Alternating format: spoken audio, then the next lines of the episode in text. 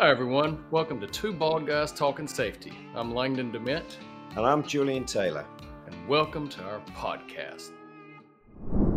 Welcome, everyone, back to the podcast, Two Bald Guys Talking Safety. I'm glad that uh, you're able to join us. Look forward to talking and getting back with these conversations. With me now, as you heard, hopefully, is Julian Taylor. We have swapped our American podcast partner now for my dear friend Julian here. Julian, would you like to say anything? Thank you, Langdon. Um, I suppose it's a bit of an awkward feeling here. I feel like a bit of an imposter, really on two counts. First of all, I've let my hair grow a bit too long, so the hair's growing a bit, a bit longer these days. So I'm going to have to work on that. But secondly, people have got used to our, our colleague Paul being here. Um, and it's a bit like when you watch a TV series or you watch a film um, or a film series, and you get used to an actor, don't you? So I think about James Bond. I think about Matt Damon in the Bourne film. So it's Matt Damon, Matt Damon, Matt Damon. Strange guy I've never seen before. And it feels awkward, doesn't it? But, you know, then Matt Damon came back. So this time, Jules is here to stay, though, everyone. So don't worry. I was going to say, so you're suggesting here that no, I might have a fairly short podcasting no, career ahead By no me. means.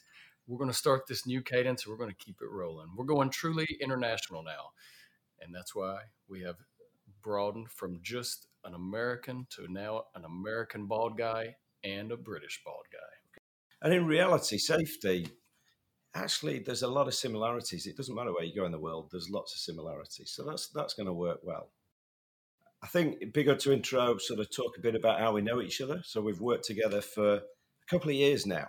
And, and I've got to talk about the first time, first first time I really worked together with Langdon, and we were doing a webinar, um, and I, hadn't sort of gauged, I hadn't really got to know his wacky sense of humour by then. So I thought, thought we've got this fairly serious guy I'm working with here, and we're doing this webinar. And, and, and on a webinar, we'll have questions coming through, and we can see the questions, and we can decide which questions we're going to use in the webinar. So we've got these serious questions coming through from these safety professionals. And then all of a sudden, this question comes through, and I nearly fell off my chair. Um, and, and, and the question was when did Billy Bob Thornton give up acting and become a safety professional? And I think it was intimating that Langdon has a resemblance to Billy Bob Thornton. And, and, and the option was do I ignore this rather jovial question or do I ask it? And I thought, no, dang it. Let, us just go with it because I've got a wacky sense of humour. So I asked the question on the webinar when did Billy Bob Thornton give up acting to become a safety professional? You know, and it honestly, it takes a lot for me to really get caught off guard. And I'd seen the question come through, and I too, probably relatively recently times, thought that it was sabotage. I assumed that you or a previous counterpart had actually set that up, and it was come to find out that that was not the case at all. Um, it was reality. So I, I'm assuming it probably more than the appearance, because he's not bald. It's more my southern dialect, the way I talk. I have a feeling. So um, I'm, I'm assuming that was a someone from overseas and not a fellow American that said that. But maybe you know, I, I have to say, and, and I have discussed this with Langdon, is that actually I, am I'm, I'm more sort of leaning towards Jim Carrey and Dumb, Dumber and Dumber, but um, we'll we'll, make, we'll maybe do one of the podcasts dressed up in the, in the in the blue and the and the tangerine tuxes in the future. That would be maybe something we'll we'll save up. I yeah. think that's fair. Yeah. Today's a bit of a rarity, isn't it? Because I'm normally based in the best bit of the UK, which is obviously the north of England. Um, Langdon's normally based just south of Nashville, Tennessee, where um, my home office in Spring Hill, Tennessee. But we're here together today for a special occasion. And it's always great to get together. So we do, we don't really need many excuses. Sometimes there's golf courses and pizza parlors involved, but but but this week it's been ASSP here in Chicago. So being a Brit, I, I need to go to, to Langdon here to explain really what ASSP is all about. Yeah, so it was fantastic. If uh, if you had the opportunity to join this year, it was you know I was interested honestly to see what it was going to be like because I'd attended a conference at the end of last year and it, it wasn't back in full force by any means. Had gone to an industrial hygiene conference earlier this year and it was it was coming around. So it was I was super excited to see what was uh, going to take place at ASSP this year, and the crowds were great. It seemed like it was um, it was coming back to reality to a certain extent, and I don't know that uh, I don't know that that will continue to go forward. But what what are your thoughts on it? It, it was good being back with with people again. I, I, think it's great. That's that's the bit of bit of what I do that I love is actually people. It's and getting to meet lots of different people and talk about the different things that they do. That's the thing that, that is is really interesting and and it, it was a it was a good place to be. There was a good footfall. Um, we've had some really interesting conversations, haven't we? you know, but before we get serious on the yeah. conversation, I think there's something we need to discuss here. Jules did a test today. Finally, he, he'd never been able to do it before, and he did a mock scenario of putting out a fire. W- would you like to tell how that went first time around? Yeah, I've got to say, there's a bit of a pun involved here, but I crashed and burned. Crashed and burned. The fire was not put out, but he completely extinguished the fire extinguisher. So the mock scenario, uh, we didn't make it, but he got to do it again, and I didn't crash and burn. I thought it was really what was really interesting. That I thought it was great, Langdon. Is I, I mean, I'm a gadget man. I love gadgets. You know, I love gadgets. What a gadget to have to train your people on on fire safety. So, and and again, it was interesting, wasn't it? Because you didn't just grab an extinguisher and try and put the fire out. You had to go and you had to trigger the alarm. You had to ring 911, or if you're in the UK, you'd ring 999. Um, so you had to, to sort of tell people and, and make sure that the right response happened. Um, but then you could use this sort of digital fire extinguisher on, on a mock flame to practice then trying to put out a, a fire if it wasn't too large. Um, so it was all about muscle memory but it was a great gadget. I almost wanted to take one home with me because I thought, yeah, I could play with this for hours. Yep. It's yeah. fun. It's, you know, and it's good to be back and just having those conversations with everyone, with peers. Um, fortunately, so, so, my role is still the same, a global EHS, and Jules likewise um, is works on a global stand. So it's good to see different perspectives when we are, are able to attend sessions, attend conferences, uh, just to see kind of the differences and have those conversations with everyone. So, kind of shifting, I know historically we're to, it's going to be in a similar fashion to what we have done on the podcast always. Like to keep it a little lively, keep it a little fun, and then we get serious as, as much as I can. So, we don't plan on changing that. But what are some thoughts that you have, Jules, for, for some conversations you had with everyone? I, I thought it was really interesting, Langdon, because we've had the whole world's had a bit of a, a, a, respite from shows because of something that's been happening over the last couple of years. Um, but the conversations haven't changed, have they? So a lot of the conversations that we've had this week are very similar to the sort of conversations that we've had over the last few years. So people are still looking to try and do the same things and improve the same things. Um, so we talked about engagement. A lot of people were talking about how can we get better at engagement. I have to say, I had an interesting conversation though, Langdon, that kind of challenged me because a, my children are, my kids are grown up, and, and b, they've changed the way that they describe it, the years of, uh, in in a school.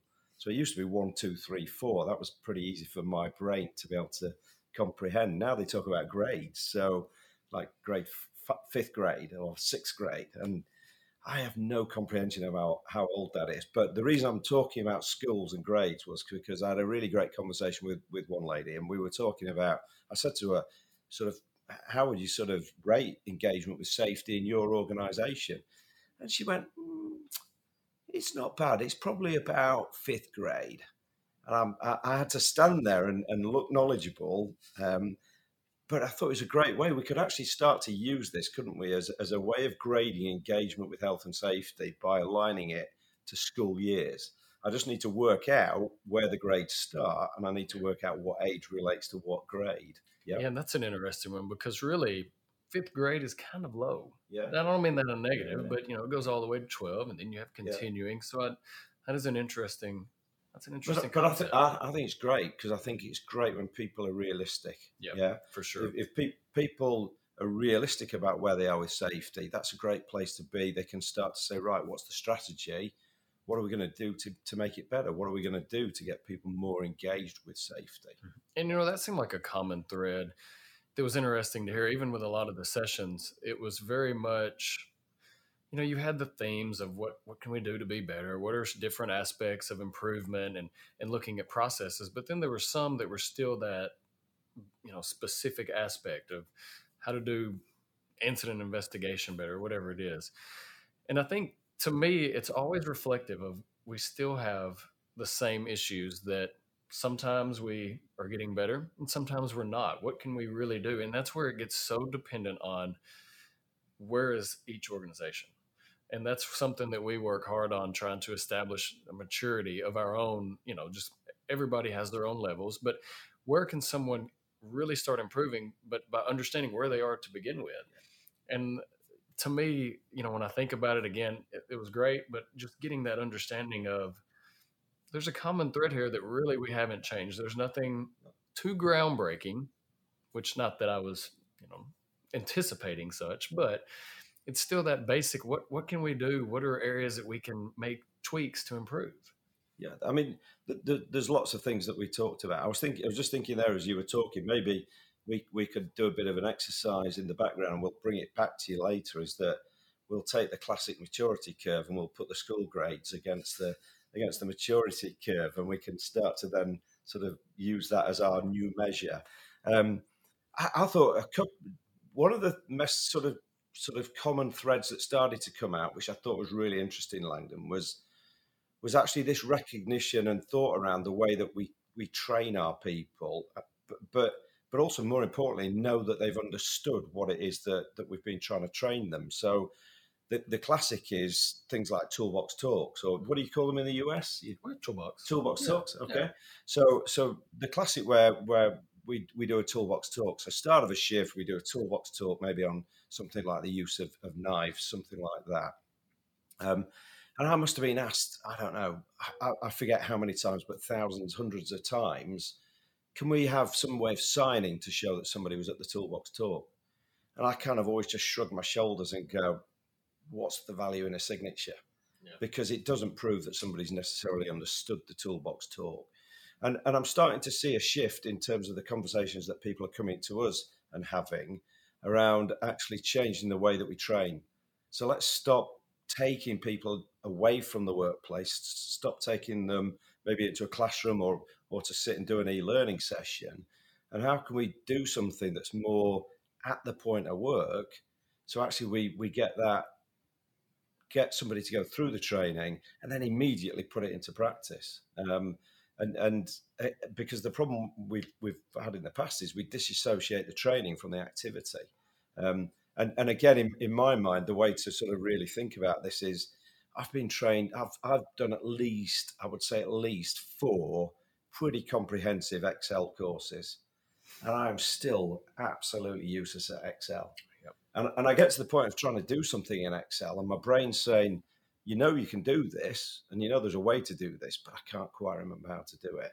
And again, See, I don't even experience that. Okay. So there you go. Yeah. Okay. So, but it's a dangerous place to be, isn't it? Um, so the more point at work we can make things, the better. And, and it's great to hear safety professionals sort of asking that question and starting to, to want to do that. You know, and it's, I think to that same point, you're right. It's, it's still that common theme of how can every organization just fine tune their own issues, their own problems yeah. Uh, to rectify that to actually show improvement? And yeah. what does that look like? And you know, we always go through the same thing, and it, it's with that training, and we always expect when if an incident happens, you know, uh, let's give more training because yeah. they missed it the first time, evidently. Um, and that's the curious thing is how are we really looking at a an element of training, an element of learning, of really wanting to improve and also who we putting in those roles? And that's where you know a lot of times uh, some of our the people we focus on so much is the frontline supervisors. And if you ever really stop and think about the frontline supervisor a lot of times what we've done is taken our best welder or our best person and put them in that role so we have put the best person in a new role assuming that they're going to succeed in that and assuming that they are the best to then be a manager and help empower others. And it's just that kind of same issue we hit. How can we continue to improve? How can we learn? How can we help them actually get better? And I think those are some questions now we can start looking and start really thinking what could we have done differently to show that improvement um, and I, I, do think learning is an excellent opportunity. And, and, i mean my background is is in training prior prior to sort of coming into sort of the safety side of things. And um, w- one of the really the most important things to think about is, is not just training it's then how do we reinforce that? Um, and, and, again, to your point, Langdon, I think I think you're absolutely right, and and every industry does it. They take the people who are best at doing something and make them managers, and actually, oftentimes they don't equip them to be managers. Um, and, and and something that we we've we've really sort of focused on within our business is coaching. Um, and I had a conversation with it with a guy who's who's sort of quite prominent in safety in the UK not too long ago. I told him about the things we were doing with coaching our managers to coach and then coaching the people. And he was like, "Wow, that's that is that is fantastic. Why aren't we doing that in safety?" So again, that's something we can talk about moving forwards. We can talk about sort of how do we train people most effectively, but also then how do we reinforce it? And and again, another sort of step on top of that, and the bit you know I'm passionate about is, is leadership. So, actually, what are our leaders doing when they go to visit a facility, when they go to visit a team or a department, actually to show that safety is important and to reinforce what's being said to people around safety and around the behaviors that we're looking for? Yeah. And, and I think to that, even thinking, how can we create champions? And what is the champion? Who can be that champion in the organization? And, and that's a lot of times where we get so caught up because whether it is implementing a health and safety software, whether it's just implementing a better process, we try to think of who is going to be using it, who's going to be really involved, and we missed the mark on thinking that there should could be somebody that could actually be a better champion for that, and they need to be the ones managing and pushing that because if you can get any positive light when it comes to health and safety, whether it's a simple process, a new program, a, maybe it's a new little tool that can change the way somebody's done something for 40 years. If it shows improvement, it makes them uh, get quicker in some perspectives. I mean, that's a positive change. So, Jules, what do you think? What should we talk about on the next few podcasts we have coming up? Well, I know what my favorite things are. Uh, so, so let me talk through those, and then I'll let you have a couple. Okay. So, so one of the most important things for me is actually people talk about lots of processes in safety, and to me, processes are are largely irrelevant if you don't do the things you say you're going to do at, at, at, the end of them. So what we'll do is let's let's talk really practically, Langdon, about how we deal with actions, how we deal with corrective actions and tasks, um, and then that other thing that I've already said that I'm really passionate about, which is leadership. To me, the, the starting point of anything is you've got to get your leadership really setting the tone for your organisation. So we'll, we'll we'll talk about how we can encourage better behaviours from leadership that drives better performance. Yeah, and I think maybe even hopefully we'll hit some overarching of, of engagement, of looking at some specific processes. And really, I just think we're going to let these conversations go wherever they go because that's something we're pretty good at. We'll normally have a ramble. There'll, there'll, be a bit of a ramble at the start. We'll, we'll talk about things that have been happening and, and things of interest.